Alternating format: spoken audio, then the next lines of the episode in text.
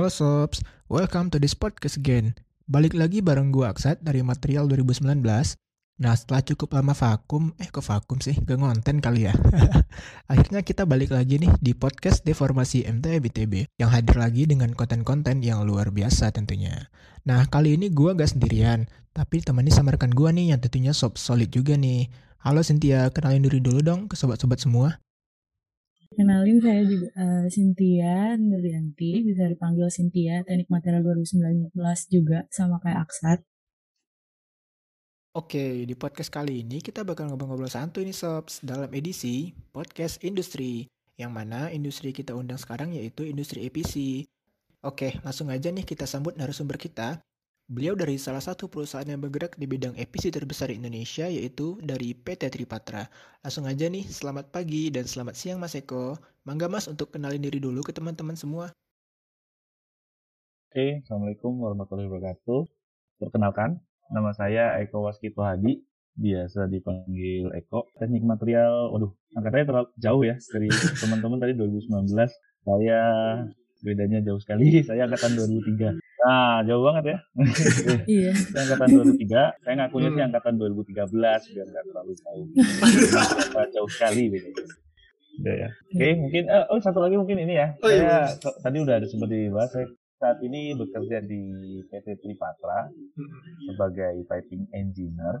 Uh, lebih spesifiknya piping material engineer sih.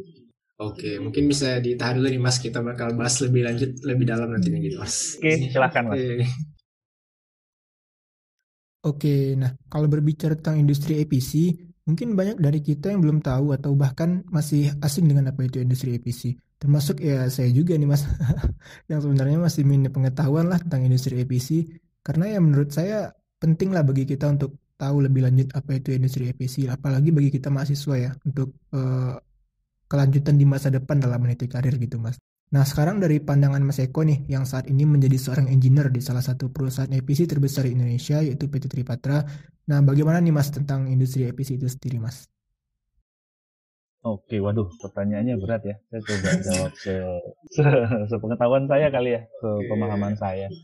Tapi sebenarnya EPC itu sendiri adalah uh, tipe proyek yang sering dikerjakan oleh beberapa kontraktor ya, perusahaan kontraktor dalam kalau Tripatra ya, kalau Tripatra ini salah satu lokal EPC kontraktor terutama di bagian oil and gas itu. Nah, EPC ini bukan cuma oil and gas juga gitu kan. Maksudnya ada juga misalnya apa ya infrastruktur, habis itu telekomunikasi ya, dan sebagainya. Tapi ya itu tidak melulu uh, Tripatra atau perusahaan sejenis ya itu mengerjakan proyek-proyek EPC saja. Jadi tipe proyek yang lain juga banyak. Contohnya engineeringnya saja. Itu juga kita sering melakukan. Habis itu ada proyek kalau teman-teman pernah dengar front end engineering atau FIT. EPC itu tipe proyeknya yang sering dikerjakan oleh uh, perusahaan-perusahaan sejenis Tripatra. Tapi apakah EPC doang? Enggak. Enggak, enggak dulu Oke. Okay. Okay. ternyata gitu ya. Baru tahu juga kita kan ya saat I iya sih. Jadi kayak awalnya aku cuma tahu ya cuma ya di bagian engineering, terus construction doang. Ternyata ya lebih dalam lagi. Bisa ke ranah mana-mana gitu ya. Iya, jadi kayak ada, ada juga satu perusahaan modelnya ini juga cuman fabrikator ya. Makanya itu tergantung lah, tergantung proyeknya seperti apa. Nah, jadi makin penasaran nih Mas sebenarnya uh, mengenai industri EPC ini. Terus uh, kalau untuk sistem kerja di PT Tripatra itu sendiri gimana Mas? Mungkin berbeda nggak sih ketika sangat berbeda nggak sih ketika uh, Mas Eko sendiri bekerja uh, WFH sama WFO? Ya kalau sistem kerjanya sih sama ya, lebih ke mood, hmm. mood kita aja gitu karena emang ya beda lah pasti akan berbeda bekerja di rumah dengan lingkungan yang memang udah diset untuk office gitu. Tapi kan ada juga teman-teman yang uh, base-nya itu di lapangan ya. Kalau pandemi ini jujur aja pasti kerasa ya. Maksudnya hmm. kalau mau masuk aja harus apa PCR dulu, harus karantina dulu. Jadi yeah. di Patra sekarang ya kita sedang ada proyek EPC yang besar dan sekarang lagi ada di tahap construction nih. Kalau teman-teman pernah dengar BP hmm. Tangguh itu sekarang masih jalan ya ada beberapa teman yang ditugaskan di lapangan gitu ya pasti kerasa hmm. banget bedanya gitu. Kira-kira di PT Tripatra ini pilihan karirnya ada apa aja sih mas? Waduh pilihan karir ya. saya mungkin berdasarkan dari teman-teman alumni kita ya yang pernah Iya. bergabung di Tripatra ya. Jadi ada dua, yang pertama yang paling sering piping engineer, piping engineer, Oke. baik itu posisinya di office base, di engineering maupun di construction. Itu yang pertama. Terus yang kedua, yang beberapa teman juga pernah eh, bisa masuk ke QC. Karena kan kita punya background, maksudnya kuliah kita itu punya background apa ya namanya? pengujian material, habis itu praktikum Hmm. juga banyak kan. Iya kita betul punya betul. basic yang betul yang lumayan kuat di Hmm. eh, ke ranah QC. Terus ada juga eh, mungkin saya nggak batasin di Tripatra ya di dunia mungkin di oil contractor kali ya. Hmm. Ada juga Hmm. teman kita ya sebagai painting, mata painting engineer, habis itu material engineer atau corrosion engineer, welding engineer seperti itu. Cuman kalau di Tripatra sendiri karena kita nggak pernah punya welding engineer, pal yang sering itu adalah piping engineer, baik itu Hmm. piping engineer maupun piping stress eh, stress analysis. Eh, habis itu QC. Dulu ada juga teman yang menjadi QC gitu, QC quality assurance maupun quality control. Tapi itu jalur engineering. Jadi Jalur kalau nggak salah dari betul dari tahun saya kurang saya kurang rada lupa ya tahun lalu apa ya. Ada juga Tripatra mulai membuka jalur seperti apa namanya?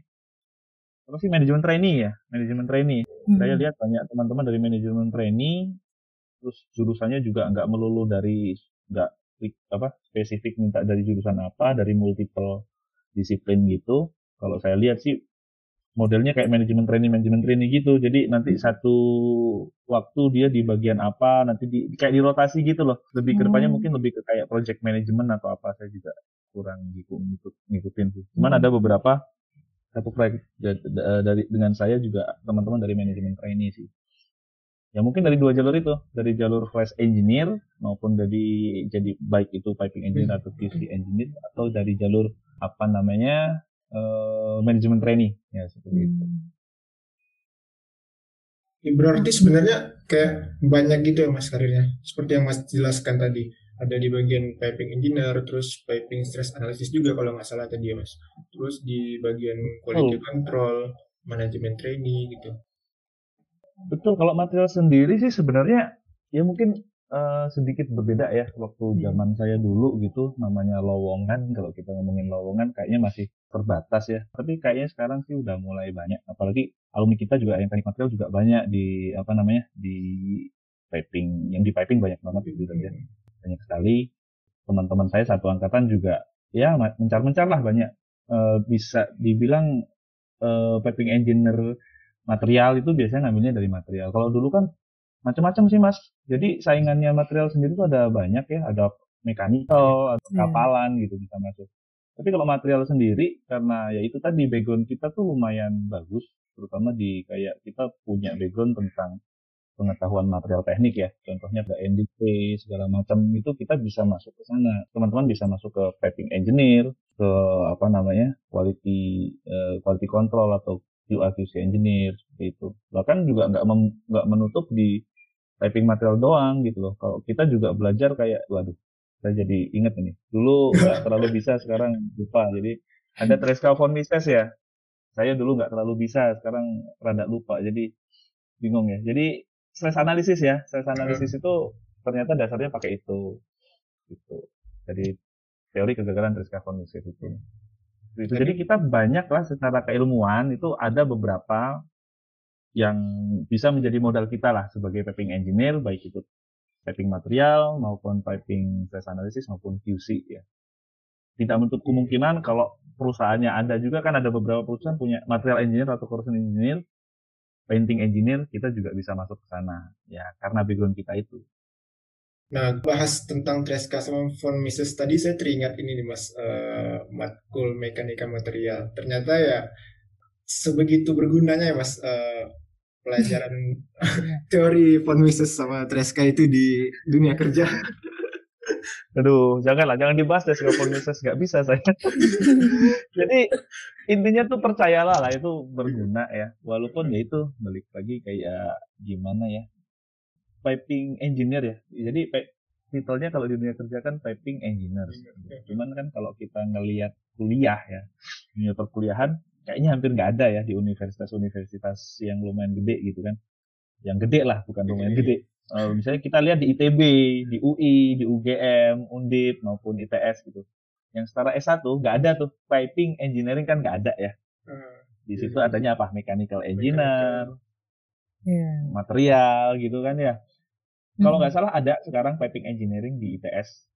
Koreksi saya nanti kalau saya salah. Kalau nggak salah di 4 gitu. Dia spesifik di.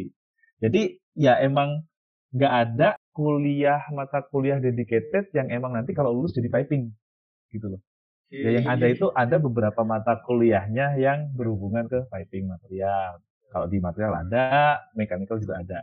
Itu. Jadi saingannya teman-teman ini kalau untuk sebagai piping, ya itu tadi yang kalau saya yang sering ketemu piping material sendiri. Iya. Yang kedua, mechanical. Betul, mechanical tuh banyak banyak banget lah mechanical. Habis itu ada juga teknik perkapalan yang saya perkapalan mau it, di kita nggak ada perkapalan ya ITS gitu kan. HOD kita juga uh, eh, HOD piping Tripatra sekarang uh, teknik perkapalan ITS. Terus habis itu metal UI, metalurgi UI gitu kan. Ada juga penerbangan, teman-teman penerbangan juga bisa join di piping. Jadi piping sendiri itu ya itu nggak ada dedicated kuliah yang disedia spesifik untuk piping. Jadi yang ada itu ya uh, adalah mata kuliah-mata kuliah yang mungkin bisa mendukung ya, bisa mendukung hmm. atau menjadi dasar kita yaitu yang tadi udah saya sebutin. Iya. Material selection, mata kuliah korosi gitu kan. Itu ya nanti secara nggak langsung nanti mungkin bisa kepake di dunia kerja. Habis itu statika struktur tadi, waduh bahas tes kapal bisa kan berat. berat banget bu, berat banget jujur aja. Saya, aduh, saya nggak terlalu bisa. Sekarang nggak terlalu bisa. Dulu lupa gitu, jadi bingung saya mau gimana. Ada juga mata kuliah yang kalau di kita tapi nggak ada di jurusan material ya. Perancangan ya, perancangan tuh saya nggak tahu ada di mesin ya kalau nggak salah ya. Uh, iya, di mesin sih mas tahu sih. Iya mesin ya, itu hmm. juga bagus banget sih. Maksudnya katanya mulai mengenalin industri EPC seperti apa, seperti itu. Nah teman-teman juga, ya mesin kan juga banyak ya subjurnya ya ada motor bakar, ada pendingin dan macam-macam gitu. Hmm. Mereka juga udah spesifik. Cuman rata-rata kalau tapi nggak itu dan percayalah lah semua yang dipakai di diajarkan di kuliah itu pasti ada iya, pasti ada yang bisa dipakai gitu. Saya juga kaget ah ada tes karbon misalnya lagi? Saya dulu nggak terlalu bisa ini tes karbon berarti saingan kita saingan anak material ini nggak cuma yang lulusan material sendiri berarti mas? Betul betul. Jadi kalau dari teman saya ya itu banyak kan kalau nggak mekanikal material penerbangan seperti itu. Jadi ya saingannya bukan bukan cuma material doang gitu tapi udah syukur sih sekarang jujur aja dulu lebih banyak kalau piping itu kecenderungannya lebih ke mekanikal ya. Mechanical. Iya. ya wajar sih karena hmm. material sendiri kan secara program studi juga nggak belum terlalu lama ya. Tahun berapa? 90-an hmm. ya? 97 atau 9 saya kurang hafal ya 97 atau 98 ya yeah. baru ada di gitu sebelumnya ada di UI itu metal UI gitu ya. Sekarang juga lebih ke material sih kalau dulu lebih ke metal. Kalau yang pipe ini nggak ada sertifikasi gitu ya mas kalau welding ada nggak sih oh ya betul kalau piping nggak ada sih sertifikasi apa cuman mungkin ini aja sih kayak teman-teman ada yang beberapa suka ngambil kayak apa ya kursus atau kursus singkat terkait stress analisis misalnya. Hmm. Itu biasanya ada tuh menggunakan software Cesar. Kalau teman-teman stress analisis suka ada tuh trainingnya. Dan biasanya uh, banyaklah penyedia training untuk training sesar habis itu training code gitu. Cuman nggak ada yang spesifik sih nggak ada yang spesifik kayak welding ada masa berlakunya itu nggak ada gitu. Nggak nggak kayak welding kan kalau welding itu harus sertifikasi. Hmm. nanti mungkin diperpanjang atau seperti apa ya kayak inspektor gitu. Kalau di piping sendiri nggak ada. Paling nanti kalau masuk itu pun opsional ya ada teman-teman yang ke PII ya, sertifikasi PII gitu-gitu. Cuman itu pun ya kalau saya sendiri sih saya saya belum terdaftar di PII gitu kan. Saya udah berusaha membuat lewat kantor tapi belum ada kabarnya sampai sekarang.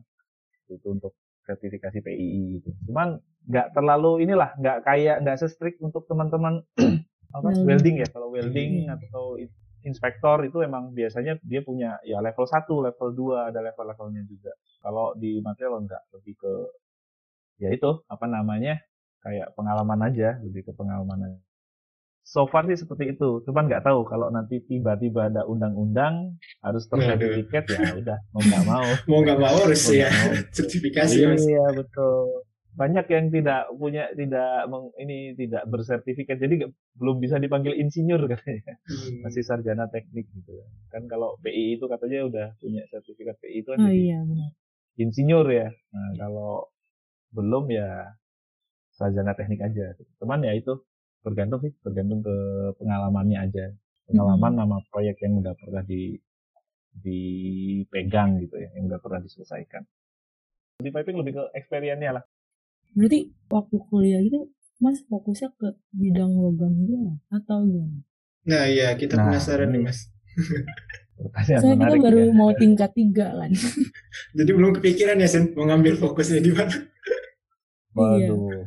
Yang penting tuh fokus kuliah cepat lulus itu aja sih. Yang penting lulusnya sih kalau Iya. Soalnya antara gimana ya, antara ngaruh nggak ngaruh ya.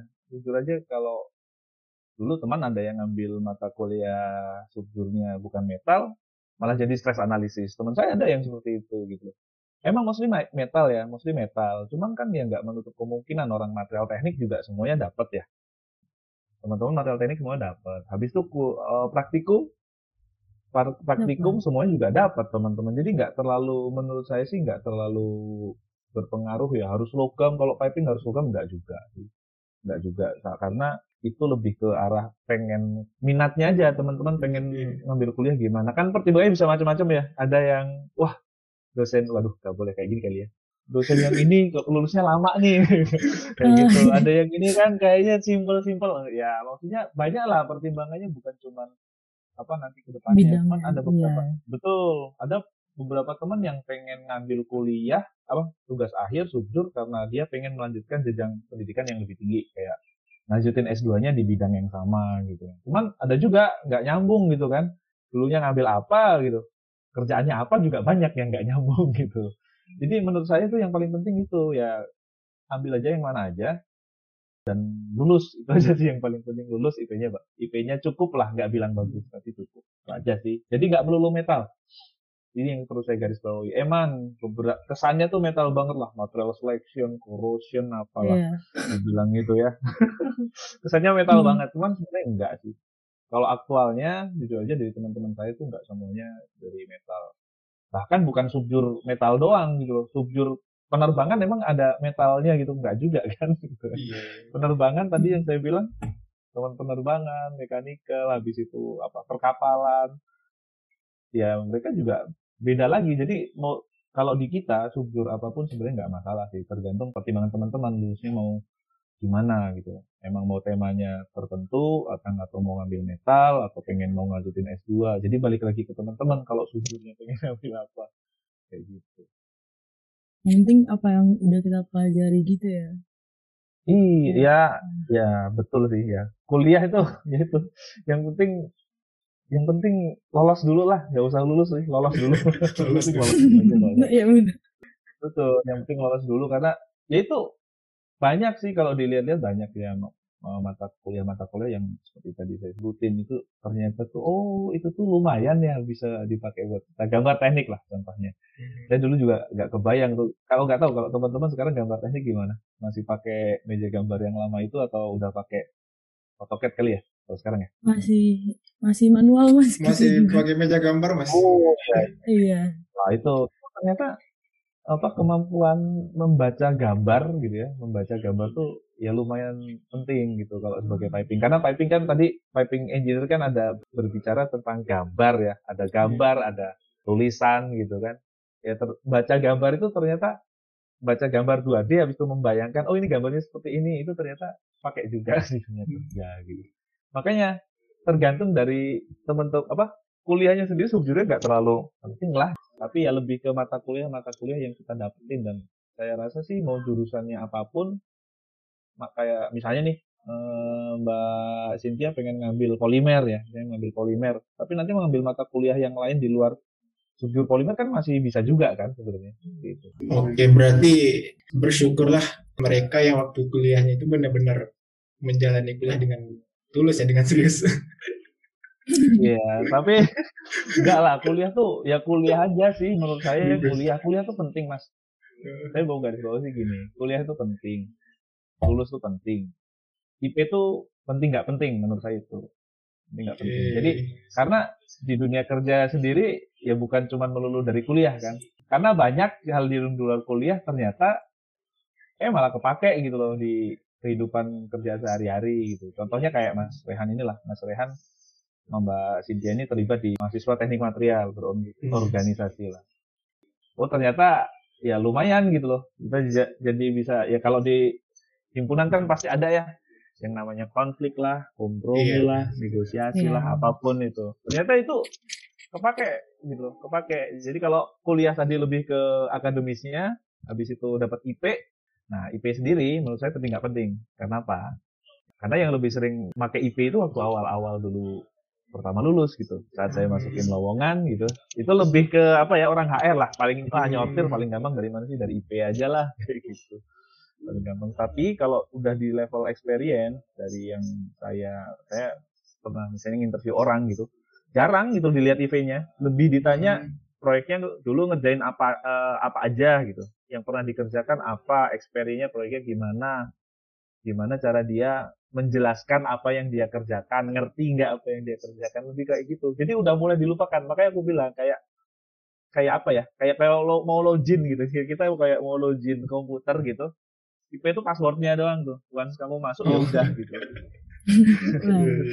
Once kamu masuk ya udah di apa? Apa namanya kayak di di save gitu passwordnya kan kalau masuk ya udah tinggal langsung masuk gitu kan ya itu kayak gitu tuh itu pendapat pribadi saya tapi banyak hal yang di luar kuliah maka justru menurut saya lumayan kepake gitu ya ya ya skill bahasa Inggris saya juga rada nggak bisa bahasa Inggris ternyata bahasa Inggris itu waduh ya unfortunately ya itu bahasa Inggris itu adalah satu-satunya bahasa di dunia yang nggak tahu kenapa semua orang kalau ketemu ngomong bahasa Inggris pada yeah. ngerti gitu loh Ya kan? Yeah. Unfortunately bahasa Inggris bukan bahasa Jawa, bahasa Sunda maupun bahasa Indonesia. Unfortunately bukan tiga bahasa itu gitu. Saya lebih prefer pakai bahasa Jawa gitu kan lebih enak hmm. diskusinya gitu. Ternyata nggak bisa mas.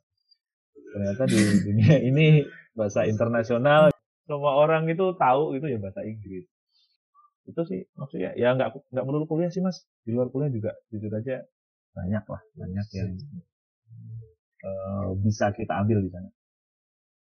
Berarti peluang karir uh, lulusan teknik material kayak banyak kayak di Tripatra gini dan nggak melulu yang di kuliahannya gitu. Sosialnya juga yang kayak kita berorganisasi gitu juga kepake gitu kalau misalnya perusahaan. Iya sih dan ya nggak cuma terbatas di Tripatra sih Mbak Cynthia. Oh, di ya, setiap perusahaan kayaknya punya MT ya. Ya itu yeah. kan pasti lebih ke soft skill. Jadi nanti teman-teman kalau misalnya kuliah apa kerja itu pasti kan ada namanya psikotes gitu. Psikotes juga nggak ada kuliahnya kan. Nah, itu tes tertulis ya. Tes tertulis juga psikotes nggak ada kuliahnya. Habis itu ada tahapan apa ya yang sering ada itu wawancara gitu. Wawancara juga kayaknya nggak ada kuliahnya deh. Kalau misalnya jarang kita emang jarang ngomong sama orang, jarang berdebat sama orang, jarang uh, ketemu orang gitu. Habis itu wawancara kan juga beda kan pasti rasanya seperti itu. Hmm. Itu juga nggak ada kuliahnya. Habis itu apa yang sering ada di misalnya teman-teman nanti ini apa grup discussion itu hampir nggak ada lah, hampir nggak ada kuliah dedicatednya menurut, menurut saya. Cuman misalnya nih teman-teman mau daftar ke suatu perusahaan A, sampean harus lampirkan kan itu ijazah sama ini ya, ijazah sama IP gitu ya. Iya, ya nanti kalau misalnya ternyata peminatnya banyak ya orang HR paling gampang gitu. Atau dibilang tuh syaratnya IP minimal berapa? Udah, once itu masukin kan ya udah gitu, tergantung dari hmm. hasil teman-teman psikotes, wawancara gitu. gitu. Dan itu bisa di mana-mana gitu. Kalau sekarang kayaknya material apa ya? Enggak spesifik Luas, material tuh kerjanya hmm. ya dosen doang. Kalau di angkatan saya kebetulan di angkatan 2003 macam-macam ya. Ada dari di bidang oil and gas, di saya baik itu di apa kontraktornya maupun di kliennya. Ada yang kerja di BUMN, di PLN misalnya ada teman saya di PLN habis itu di perbankan, ada sebagai di Krakatau Steel, di MT juga waktu itu. Jadi macam-macam lah kalau peluangnya sekarang makanya lebih itu lebih nggak kayak 10 tahun yang lalu gitu. pilihannya kayaknya nggak terlalu banyak gitu karena emang disiplin masih disiplin baru ya. 2003 kan berarti cuma belum ada 10 tahun disiplinnya kalau sekarang kan. Udah lebih dikenal lah. Gitu. akreditasi juga sekarang nggak tahu apa masih B atau udah A? Udah A. kapal juga udah A ya? Udah ya, udah A udah sih. akreditasi unggul juga sih mas. Oh gitu ya. Oh, udah Oh. bagus berarti. Sekarang ininya Iya. siapa kaprodinya atau nggak ada prodi sekarang ya? Ada ada. Bu Mardiati Oh, Poli saya- kan iya. baru deh baru ya kalau saya taunya Pak siapa ya? Pak Hermawan Pak Usaini Hmm. Ardi itu dosen pembimbing, pembimbing saya tuh Pak Usaini Ardi Pak Bambang Wit ya. Ya Pak Uca gitu. Ya, itu dosen ya dosen-dosen ini sih dosen-dosen mesin sih kebanyakan ya kalau dulu ya iya benar. Kalau sekarang mungkin udah banyak teman-teman yang dari ngambil S2 atau materialnya S3 dari material dedicated habis itu ke oh iya material juga banyak ya yang melanjutin studi jadi S2 S3 juga banyak gitu. Iya. Ya itu banyaklah peluangnya kalau buat teman-teman material di sih nggak melulu di piping engineer gitu bisa masuk ke mana-mana lah kalau sekarang. Lebih perusahaan juga sekarang kalau buka lowongan nggak terlalu spesifik sih. Ada beberapa yang kayak MT itu kayaknya semua disiplin bisa ya masuk ya. Seperti itu. Tapi kalau ini mas kan kita di material ini nggak cuma logam ya masih ada nggak eh, peluang mas buat mereka untuk bisa kerja di Tripatra juga gitu bisa ya peluang tuh nggak nggak ini mas pasti ada mas. Ya itu tadi ya. teman saya aja ngambil keramik jadi stress engineer juga ada gitu. Jadi nggak nggak terlalu ini ya nggak terlalu terpaku sama logam jujur aja. Karena beberapa mata kuliahnya juga nggak bukan mata kuliah jurusan kan kita semua dapat ya kayak tadi eh, praktikum yang kayak pengusaha teknik itu semua dapat ya lebih ke ini sih gimana wawancaranya gimana teman-teman itunya sih. Jadi eh, nggak masalah lah nggak perlu dari logam. Nah ini juga kenapa kok logam? Ya kebetulan Iya. mungkin material kan kita ngomongin sebagai as piping material. Ya emang mostly material yang dipakai di apa di proyek-proyek ya proyek-proyek oil and gas maupun non oil and gas itu emang metal. Tapi enggak sekarang ya mulai banyak juga kok material bukan apa namanya bukan metal gitu kan. Kita banyak pakai HDPE, CPVC apa itu dulu yang Polimer. Polimer, ya. Iya. yang dikasih serat apa Eh, GRE ya GRE ya glass fiber reinforced epoxy Hmm. atau fib- FRP kita juga mulai banyak material-material yang non metal yang sering dipakai di sering dipakai di apa namanya sering konsep dipakai di ya di EPC proyek di engineering kayak gitu kalau dulu emang mungkin terbatas ya ya metal metal metal kalau sekarang ya kita dari carbon steel stainless steel sampai nanti duplex incolloy dan segala macam. Tapi sekarang mulai banyak mulai sering ya hampir tiap proyek kayaknya ada namanya GRI minimal ada namanya GRI atau FRP itu pasti ada. Yang saya bilang makanya itu nggak melulu metal kalau sekarang. Eh, nggak perlu metal lah. Jadi kalau buat teman-teman yang ngambil polimer atau ngambil komposit eh, keramik ya emang ya nggak masalah gitu nggak masalah. Kenapa metal? Karena itu kebanyakan di oil. Sekarang kita menggunakan material metal metalik Iya, iya. Ya dan standarnya juga lebih established kan kalau kalau apa metalik kan emang udah ada ASTM dan segala macam Iya. kalau GRI Mm-mm. apa itu banyak standar atau code-nya tuh masih inilah banyak yang nggak terlalu nggak ter- terbatas lah ya saya nggak bisa bilang nggak ada ada tapi nggak nggak se apa nggak nggak se nggak selengkap dan nggak se yang kalau itu kan udah kayak apa ya udah stem, udah ini banget lah udah settle banget lah spek dan Iya. code-nya kalau untuk di metal gitu itu aja sih. Iya, sekarang udah berkembang gitu berarti ya. Oke, Apa, jangan kecil hati lah Heeh.